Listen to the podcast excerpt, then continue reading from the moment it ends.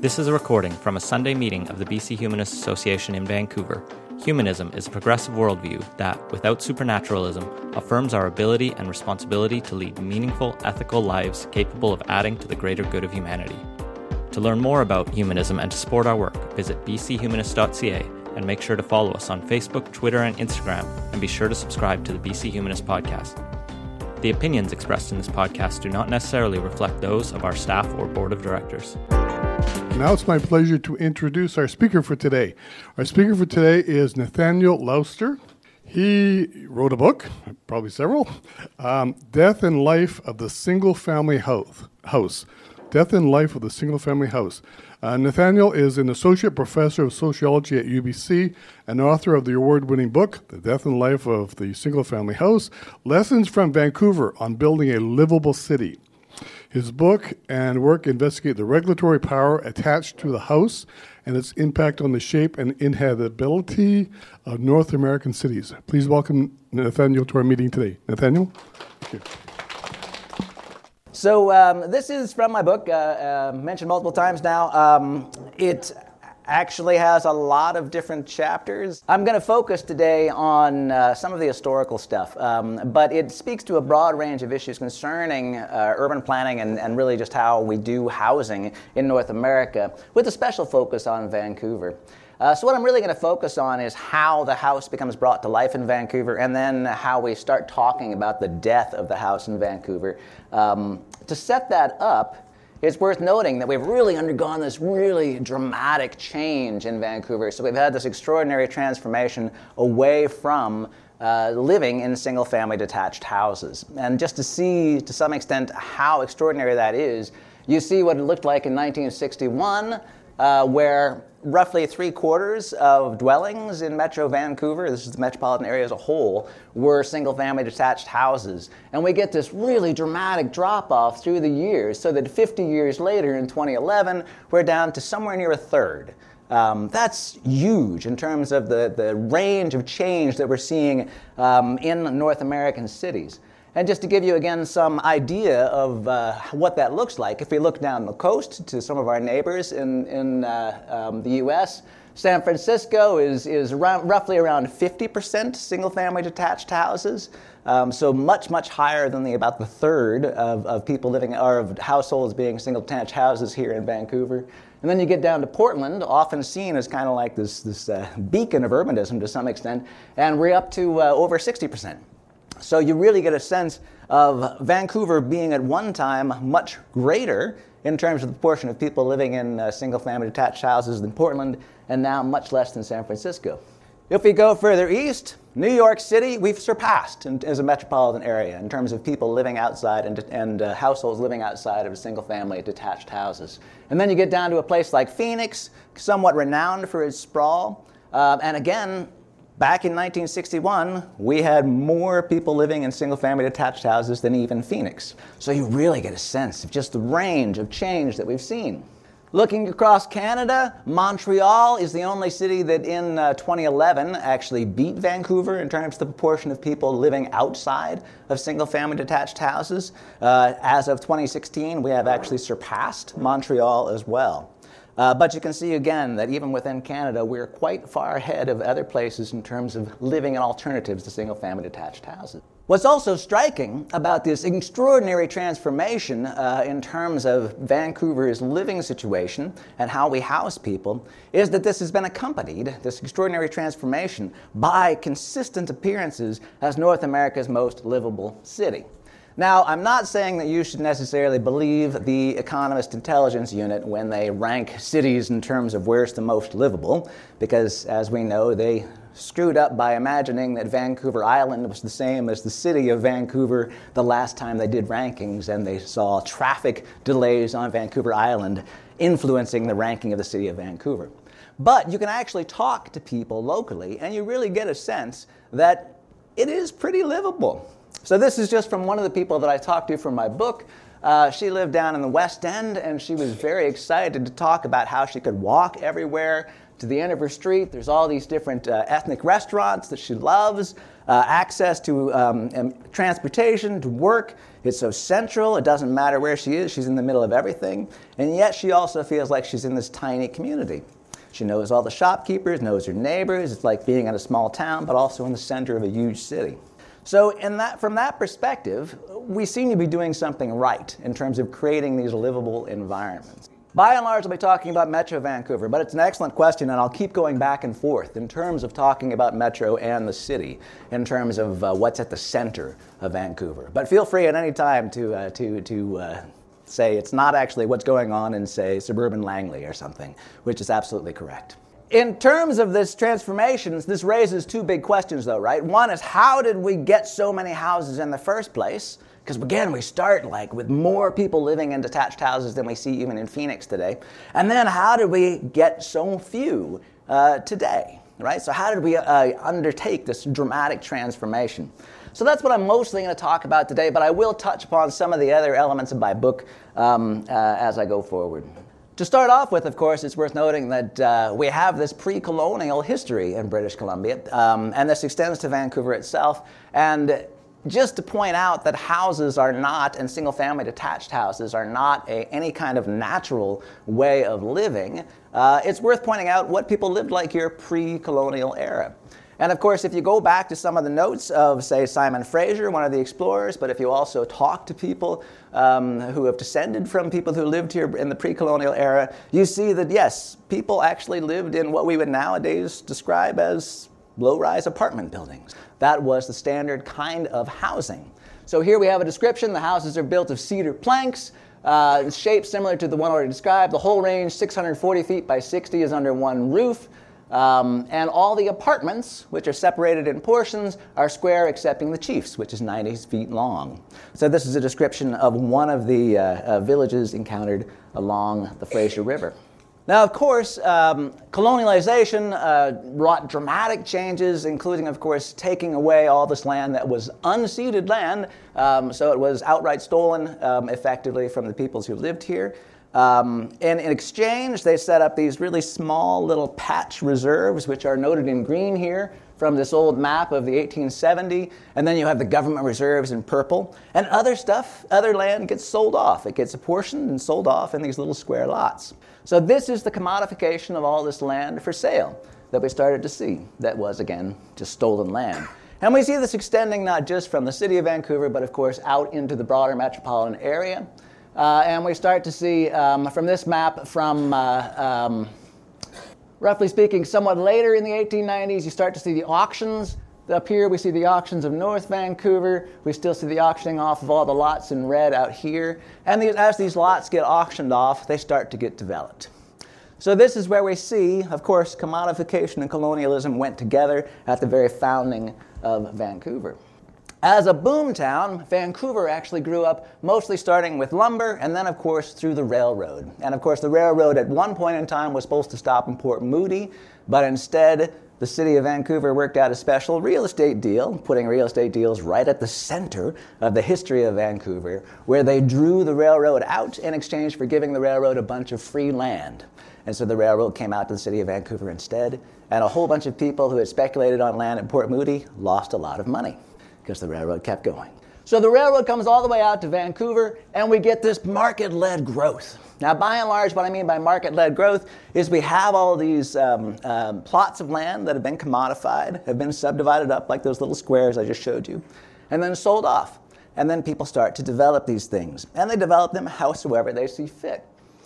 With, after the incorporation of Vancouver in 1886, we see an enormous boom in growth brought largely by the railroad, and within 25 years, Metro Vancouver, as we know it today, grows to be the third largest metropolis within Canada. So, again, dramatic growth right from the start. What we see in terms of uh, development on the ground is really pretty interesting. Again, a lot of this development starts off as being market led. So we can look at some of these lots around where um, the railroad ends up having its terminus, where we see the center of the city, and we start to see what people are building. This is taken from some of the old insurance maps. This is not actually in my book, but it's been something that I've been really passionate and had fun with since writing the book. but it actually talks us through what we see in terms of the development in 1889. You can look at the different thing, buildings that were built, and you see that most of them are forms of housing, at least in this particular little block area, right?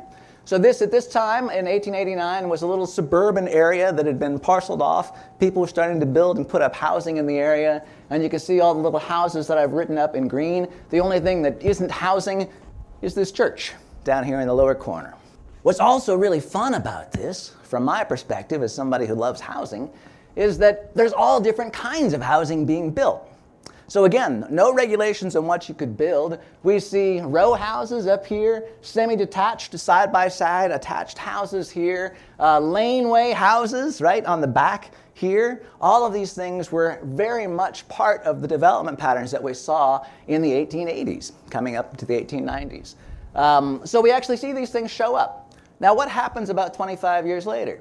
A lot of this stuff is gone, right? So I look at a different insurance map in 1914. What's still there? Well, everything in red is gone. The stuff in green is still there. We still see those row houses sticking around. We still see some houses here in the middle.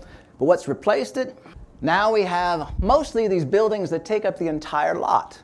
We have offices up here, a restaurant, a printer, um, a steam laundry, uh, rooming houses. This becomes a labor temple with tailor printer offices. We have a hotel over here, another rooming house, a warehouse, um, rooming houses, uh, um, offices, and the uh, permanent, I think, an insurance building. So we have a real broad range of things that suddenly sweep in and replace these single family houses and these, uh, in some cases, row houses, laneways, semi detached. So, this is the kind of development patterns that we saw with this really rapid growth. Where is this block today? Well, it's down at the Salvation Army Belkin House and the BC Hydro Tower. So, it's right down at Richard Street and Pender Street. And you can see a lot of those buildings that were actually constructed to replace the uh, small residential lots are still there. We actually still have this Victoria block uh, with the uh, early 20th century buildings. Over here, some of the Pender addresses again uh, Hotel Canada, etc., Orr Gallery, all these buildings are still there. But we actually see these patterns um, of urban growth where you actually did have a lot of churn, a lot of uh, change, a lot of redevelopment of these uh, residential properties. What did the streetscapes look like? Well, they actually look kind of like this. Uh, this is the 100 block of Cambie near Cordova. And you can see a real mix of buildings, some more residential, and the residential would have also been hotel, hotel or residential. You see the actual real estate uh, branch there. And you see something that looks more like an industrial use over here. And you'd see shops and residential uh, places mixing quite freely. Of course, you also had a great deal of industrial development in the early days of Vancouver, and this, of course, all of False Creek um, uh, was very heavily industrial with lots of lumber yards, shipbuilding, other kinds of industries in the area. Um, so we had a lot of industry also moving in. And altogether, this rapid growth that was market led uh, with a lot of industry, a lot of different mixing, uh, was seen as a real problem. Now, there were a lot of different kinds of problems associated with the management of this rapid market led growth.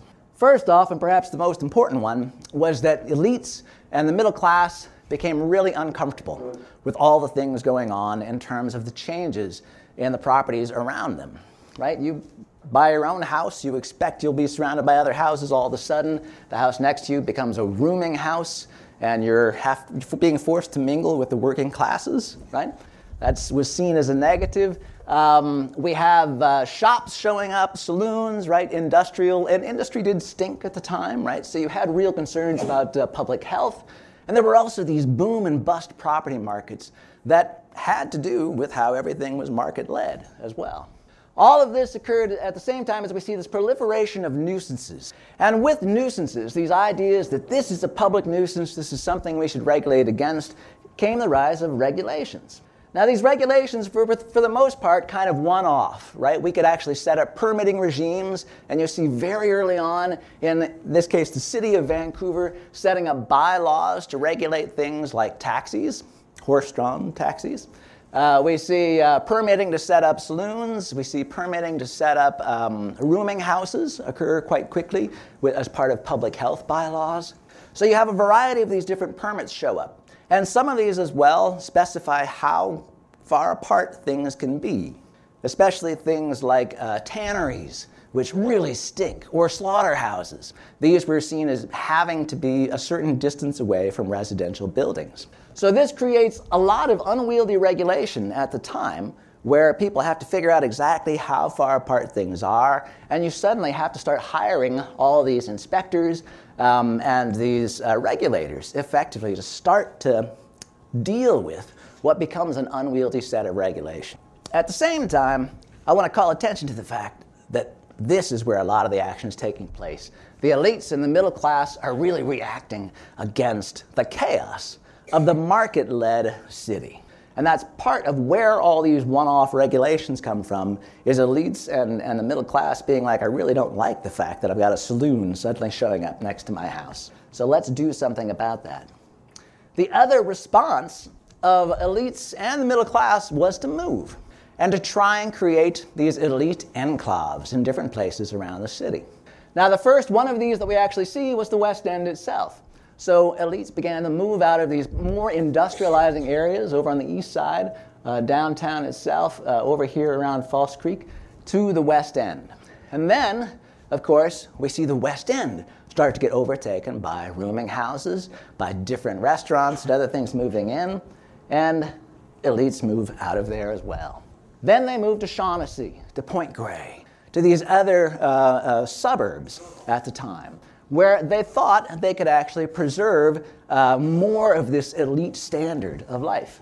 Not only did they think they might do this through just moving there and having it sold off to them as an elite um, haven, effectively from the city, but they also started to put in place regulations, acts, legislation to protect the residential character of these elite suburbs, right?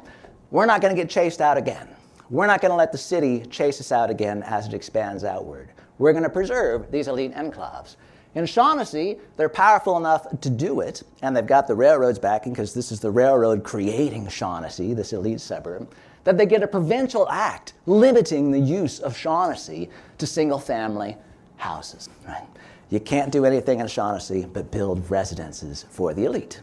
In Point Grey, they think this is a great idea. We're going to do something like this too. We're going to pass a bylaw to protect Point Grey, which was its own separate municipality at the time. Um, and it's also going to be residential only, right? We're, gonna, we're, we're not going to let in rooming houses. We're not going to let in apartment buildings. We're going to have this be um, an enclave that protects only the middle class and, and the elites who move there. More broadly speaking, these movements in Shaughnessy and Point Grey start to mesh with a much bigger movement um, of town planning. A town planning movement is coming from a variety of places, but it's really promoted heavily in England at the time uh, by people like Thomas Adams down here in the lower corner, and the Town Planning Institute Thomas Adams is really taken with the garden city movement. Everybody should live in detached houses. Um, the cities, this sort of packing everybody in together, were seen as a real evil at the time and at the heart of a lot of uh, social woes. So Thomas Adams is actually brought out um, to see Vancouver and, and uh, actually thought of as a possible planner for the city of Vancouver as it went forward. Ultimately, they didn't go with Thomas Adams because he was seen as being a little bit too socialist leaning. So he actually favors making sure we have the working class as well having uh, uh, houses. On the other hand, the Harlan Bartholomew down in the United States, uh, a favorite of some of the audience members I know, um, the Harlan Bartholomew is actually this planner coming from St. Louis who is really be- starting to become quite famous for implementing great plans in North America. He's also, of course, become, becoming famous for implementing plans that get around uh, restrictions on uh, zoning for race in the United States. So he becomes quite famous in part for being able to say, well, yeah, you can't actually explicitly zone to keep out black people in these neighborhoods in the United States, but you can still do it through zoning for use, right? And zoning for use passes one of its big Supreme Court legal challenges right around the same time, 1926. One of the uh, primary judges that said, you know, it's okay to zone for use, and in particular to zone for single family housing as a use, which will effectively keep out minorities at the time. Uh, it's okay to do this because it really starts to support things that we really value, like the privacy of the middle class. Justice Brandeis, right, who writes together uh, uh, with another author the idea that there is such a thing as a right to privacy in the first place, is sitting on the Supreme Court and is one of the swing voters that actually enables single family zoning to be put into a legal protective category validated by the Supreme Court. And from that position in 1926, it spreads all across North America. Doesn't even just stop at the border because people like Harlan Bartholomew carry it across the border when he's brought up to plan for Vancouver. So we see uh, this real spread of a planning profession to deal with all the different problems that are seen as, as coming from this market led growth. And we see provincial enabling legislation locally. We see them bringing in Bartholomew to actually design Vancouver's plan. But we also see a lot of local agitation, again, coming from, in part, the examples of Shaughnessy and Point Grey, to protect single family uh, residential uses in Vancouver. And we also get uh, um, input from the ratepayer associations, the, the day's Canadian Taxpayer uh, uh, Federation. So these kind of local organizations that step in and say, this is what we want uh, these different neighborhoods to look like. So all these things come together, and we actually see zoning for houses, zoning for single family detached houses show up as something that uh, uh, spreads all across the region and is meant to really constrain all of the chaos of market led uh, growth into this urban core. Whereas all these neighborhoods that have been filled out uh, with houses outside the core are never going to change. That's the idea of single family zoning. So it becomes installed as a pretty well defined regulatory creature, if you will, that actually stands at the border of the city and fights off anything that might move out of the city into the surrounding suburb. To do that, though, we actually have to define what we mean by things like family and detached house. And what's really fascinating to me, I began as a sort of family scholar, um, is where you actually see these definitions of family show up. You see them in the bylaws. These are just links to some of the bylaws you can see in the city of Vancouver. Here's family and what it means in the city of Vancouver. The city has a say in who is a family and what constitutes a family through its zoning legislation, which again to me is just extraordinary, right?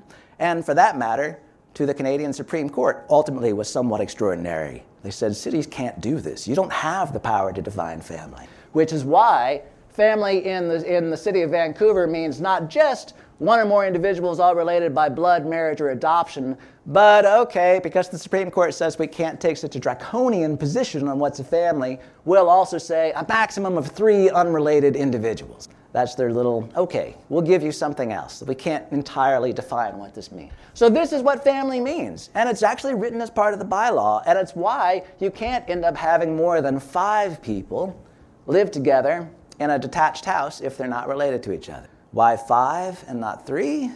Because you can have up to two boarders as well show up as, as living in a single family detached house without violating the bylaw. So you can get up to five by pretending two of them are actually just lodgers or boarder. But otherwise, we've got this very solid definition that says we've defined family. And now that we've defined family, we can pull it apart from defining what a house is, right? And so we also have what a house is. What is a one family dwelling? Well, it's a building that contains only one dwelling unit that fits just one family, right? And the dwelling unit uh, can be occupied by no more than one family and up to a maximum of two boarders or lodgers. Um, and it also talks about how we define that. It has to, at some point, as plumbing regulations start to become important, have at least one complete bathroom unit comprising one water closet, which is a wonderful old term, right, for a toilet, uh, one hand wash basin, and one bathtub or shower contained within each dwelling unit. So it has to have at least one bathroom.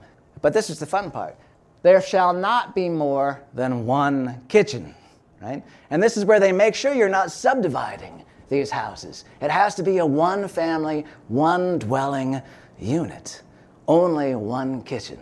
More than one kitchen, you're violating the bylaw. So, this is where we start to see these things get defined down in laws in order to prevent the city from encroaching outward, in order to prevent the subdivision of homes into the rooming houses that we saw in the West End, which ultimately were redeveloped into the West End we see today. These ultimately make their way into census descriptions as well. Uh, again, it's a legacy of the planning um, histories that we have in both the United States and in Canada that really validate the single family detached house as this normative uh, dwelling type that people should live in and are expected to live in. That these are the two categories single detached house in Canada, a one family house attached to, uh, whoops, sorry, a one family house detached from any other house in the United States that remain coherent. The other categories you'll notice in the United States and Canada kind of vary. The US does uh, counts its dwellings by how many apartments they have, whereas in Canada it's by how tall they are, right? Apartment and building that's five or more stories or less than. So they don't keep track of other kinds of buildings the same way, but they pretty much do keep track of single family detached houses the same way, because that's one of the categories that became so important in each country. So this is the fix that we really see, right? Single family residential zoning as the solution, setting up what I like to think of as this great house reserve. Um, and it's not just in the city of Vancouver, but of course in its all, all surrounding municipalities. Um, and it also extends all across North America. Every major city has this kind of a great house reserve that is protected land basically cutting off the further outward growth of the urban core in each of these other metropolitan areas. So this hems in the market driven chaos of the city, it constrains it. Uh, it preserves the singular livability for houses. So there's a particular set of people that the city becomes implicitly and explicitly concerned about, and that's the people that live in these houses. And it keeps out the poor, right? And keeping out the poor was actually for a lot of the people who really promoted this the point. You keep out the poor people. It wasn't the point, again, just to, to go back to Thomas Adams, it wasn't the point for Thomas Adams, which is why he didn't get the job of being the planner for the city of Vancouver. For, for a lot of people, it was the point. Nowadays, of course, in Vancouver, it doesn't just keep out the poor, it keeps out everybody who's not a millionaire, right? So, this is what we've effectively transformed to here in terms of what houses and this great house reserve is doing. Now, this isn't the only potential problem with the house. And uh, so I'm moving away a bit from history, but also talking about what we now see uh, with respect to how we have actually preserved so much land for houses in our major cities. Uh, what is that doing? Well, affordability is one of the issues, and it's perhaps the one on most people's minds here in Vancouver. Uh, where anytime you step into the uh, Great House Reserve, you're stepping into properties that cost definitely over a million dollars, right? So that's something we see here um, as a major concern. And it is a concern all across North America. That is, it's always locking out poor people um, across North America. In most other cities, it's not necessarily locking out the middle class. But affordability is a big issue in terms of overall. It's always the case that uh, houses are going to be more expensive than uh, condominiums, uh, pretty much in terms of if you build enough condominiums, then everybody's sharing the cost of that underlying land, and it actually overall ends up reducing the total um, cost of these different units. Uh, but it's also keeping out apartments, it's keeping out renters, it's keeping out all kinds of things when you actually uh, um, have so much land reserved just for single detached houses. Aside from the affordability issue, though, there's a lot of other issues that are also pretty important in terms of what reserving so much land for houses is doing. Another big one is environmental impact. By and large, when we uh, zone for single family detached houses, this means we're um, uh, surrounding houses with other houses and extending further and further the boundary of where people are living in uh, broader metropolitan areas. So effectively, we're promoting a sort of sprawl oriented development. As it extends further and further outward, it displaces existing ecosystem. Now, a lot of times that's just existing agriculture, right? Uh, but other times it's also things like forests, things that we really value. And anytime you're displacing agriculture, you tend to be pushing that also further back uh, so that that's displacing um, other ecosystems as well. So sprawl, by its very nature, tends to displace the ecosystem. It also tends to really encourage people to drive everywhere. And driving everywhere is, of course, a big problem and one of the major contributors to our greenhouse gas emissions here in Canada. Um, so driving everywhere is, is a big driver of uh, the greenhouse effect and ends up displacing ultimately uh, ecosystems all over the world. And of course, North America as a whole, where we see so many people living in houses, is also where we see so many people driving, and that's really causing a lot of problems. In terms of environmental impact, even if we look at the energy used just to heat residences, Uh, single family detached houses, because they don't share walls, uh, tend to actually require a great deal more energy to heat and to cool. So, this also ends up contributing uh, to greenhouse gas emissions. It doesn't do it as much here where we're reliant upon hydropower as it does in places where you're reliant upon coal power, but it still has this huge effect that everybody lives in their own little heated bubbles. Um, they don't share heating in this sense. Uh, that has a huge effect as well on greenhouse gas emissions. So there's real environmental impacts to protecting the house as a way of life as well. There's also these other effects that are a little bit more nebulous on things like urban vitality. That is what makes a neighborhood interesting. And oftentimes, people like Jane Jacobs, uh, other urbanists tell us that what makes neighborhoods interesting are having lots of mixed uses around, having people on the street, having eyes on the street, being able to watch people, being able to do different things and walk to different places nearby. And of course, if you're surrounded by other houses, that's all private property um, where you're not necessarily welcome, um, then you really have nowhere to walk. So this too becomes a real issue uh, in terms of a lot of the ways that we've zoned for single family detached houses. We've really reduced the urban vitality of a lot of our cities. In terms of democracy, there are some broader claims and there's some broader debates that rage about uh, um, what we understand as what's good for democracy. I'll just raise two quick issues here with respect to uh, how we understand houses in democracy. One is that to the extent that you're surrounded by other people like you, which is what zoning for single family attached houses tends to do, and it also tends to uh, zone for other people like you who are relatively well off, right? Then you start to lose empathy for the broader set of people that make up society, for the diversity of our democracy. And that loss of empathy itself can be bad for democracy. Um, as a data point to show that, there's a pretty strong correlation between the proportion of people who live in houses across electoral uh, areas in the United States and the vote for Trump. So you get a real sense that there's something there. Uh, in terms of health, um, some of this is the straightforward things that people have been looking at in terms of walkability itself, right? The more walkable your neighborhood, a lot of people have suggested, um, and research has suggested, although there is some debate, that the more walkable your neighborhood is, the more likely you're to get out and uh, to do, um, to go places and to walk and to be fit and active. Right? So there are also health connections. There are a variety of other problems that may also be associated in terms of families, stability, et cetera, et cetera. But there are effectively a lot of potential problems that we're seeing that are associated with protecting the single family detached house as the dominant way of life in North America. I'm happy to expand more on these and show you data later if you like questions. But if we take on board this idea that yes, there are these real problems, with uh, houses, then this effectively lets us see Vancouver as a real success story. That is, just looking back at that same dramatic transformation that I showed you earlier, right? That's huge. Vancouver has gotten more households living outside of detached houses than any other major North American metropolis. So that's a big transformation, and we should see it as a success if we buy that so many people living in detached houses is a problem. So, how did Vancouver do it? and uh, keeping an eye on my time. Um, effectively, I'll say there's three different ways that Vancouver did it. And these all have to do with looking at this great house reserve that was constructed. And then what do you do with it? Once you've built this great house reserve, you've protected all these houses. Well, I'd say effectively Vancouver's done three things. First off, they've built around the Great House Reserve. So, yes, they've protected all this land as single family detached zoning land, uh, but then they actually started to build around it. They both built in the urban core itself and they built outside. They built things like the agricultural land reserve to protect land that's now agriculture, these existing ecosystems, from having sprawl imposed upon them. In other words, from the city further developing outward. So they've built around uh, existing uh, Great House Reserve. In some places, they've also built over the existing Great House Reserve, so they have started to reintegrate it with the broader urban fabric.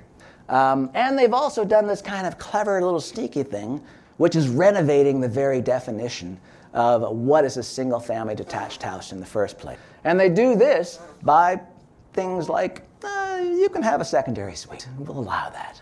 So let's talk about each of these a little bit more in depth.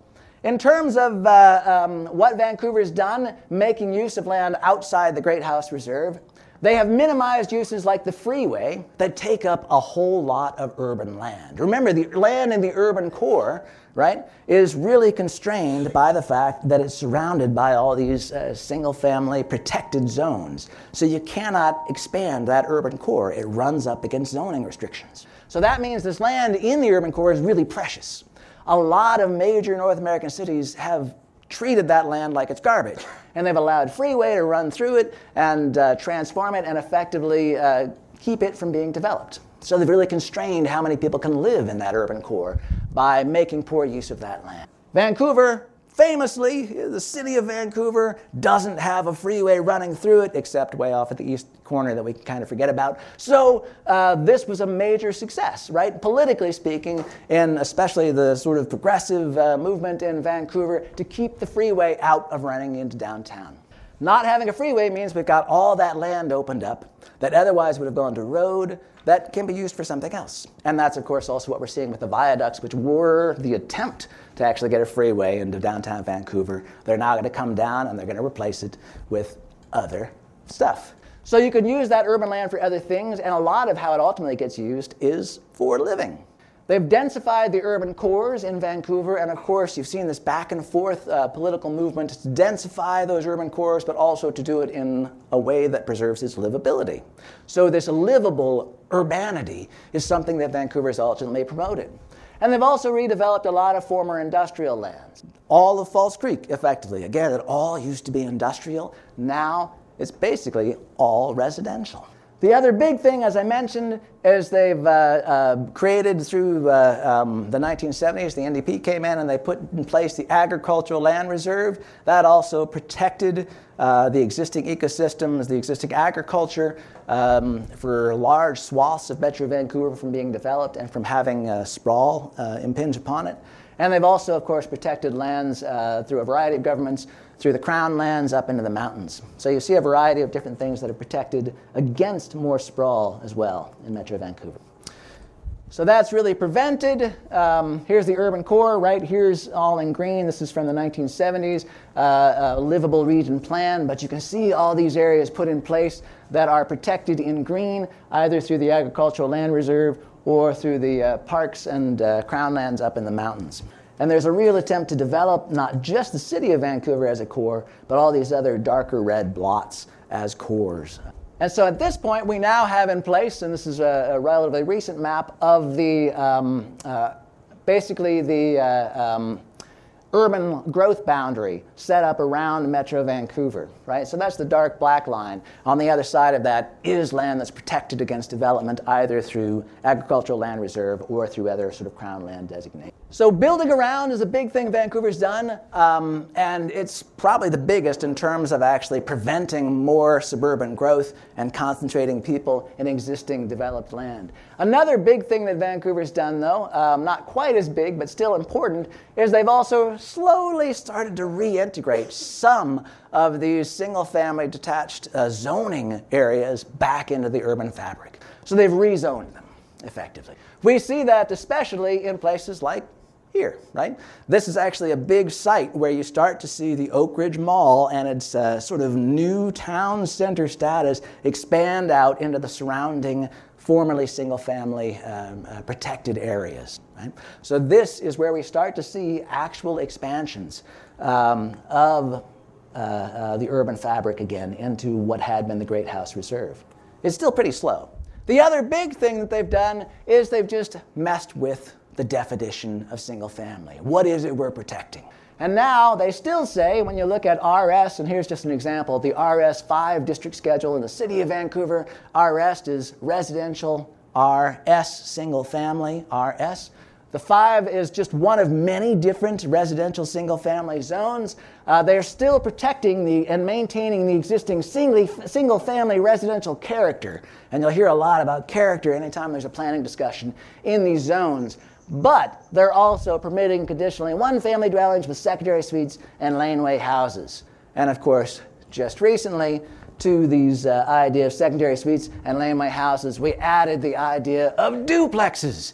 which they still haven't rolled back yet. So we're, we're, we're, we're uh, we'll see whether or not that changes. But now we can have not just secondary suites and laneway houses, which have to be rented, but also duplexes potentially, which can be sold off uh, separately in a stratified form. So we see duplexes, um, secondary suites, and laneway houses as all things that are starting to change what we mean by single family residential character. So that's a kind of sneaky way to get around this great house reserve, is to change what it means in terms of these zoning codes. And Vancouver has done that well. Um, and of course, correspondingly, we see all these kinds of uh, these housing types like Vancouver specials, which are very easily subdividable. Right? You can. These were always meant to be kind of sneaky ways to get around existing zoning regulations. So people have been being sneaky in Vancouver for a long time to try and get around these. It's not just in Vancouver. Last time I gave this talk was actually in Richmond, and uh, you can see there as well. It's just one example, but all across the different municipalities in Vancouver, areas that are zoned for single detached uh, kinds of dwellings also permit and include things like secondary suites. Uh, some places it's secondary suites, others it's laneway houses, others it's sort of weird combinations of these things. But all across Metro Vancouver, um, a lot of different municipalities have been playing around with ways to change the character of this protected status, this great house. So, this is what makes Vancouver a success story, I think, um, in terms of trying to understand how things have changed. Uh, I'll wrap things up here just to make sure I don't run out of time. But just to give you a sense, right, this is this dramatic transformation we've seen again. Um, in terms of uh, uh, what it looks like today, this is just the most recent census and switching things up to look at where people live as opposed to households themselves. Um, residents by dwelling type, now you can see that we have actually surpassed Montreal in terms of the portion of people still living in single detached houses. You can also get some sense about the different uh, ways that uh, um, our major metro areas are really differentiating themselves in terms of urban development. In uh, Toronto, for instance, high rises are really what's been expanding in terms of how people have been living outside of detached houses. In Montreal, it's really this long history of low rises that they've had, right? And these are, in many cases, quite old buildings at this point that uh, have enabled them to have so many people living outside of detached houses. Vancouver, it's actually this funny combination. We've got our high rises, we've got low rises, and we've also got this extraordinary range of things that have really messed with the definition of single family detached houses. A lot of these are duplexes, right? These sort of secondary suites within an existing house that a lot of people are living in in Metro Vancouver. So again, if we buy the idea that this is a problem um, and we want to actually see more people enabled to live outside of, sec- of uh, single-family detached houses, what challenges might potentially remain? One is that many people really want houses, right? There's a cultural uh, pressure to this, and when I went out and talked to people about uh, their housing ideals, they really told me that, right? That they had a lot of pressure in many cases. Um, there are also real uh, um, ideas about uh, the lifestyle that people want. That is, it's not just that they're being pressured to buy a house, but they really like the idea of having lots of space and lots of control. And it's totally understandable that you would like these things, right? So, lots of control over lots of space is what people really thought they wanted in terms of a lot of their housing choices. There's also, aside from what people themselves want in terms of housing, um, there's also real neighborhood resistance to change. And this, of course, should be quite apparent that we've got a lot of this resistance to change uh, in terms of the single family zone.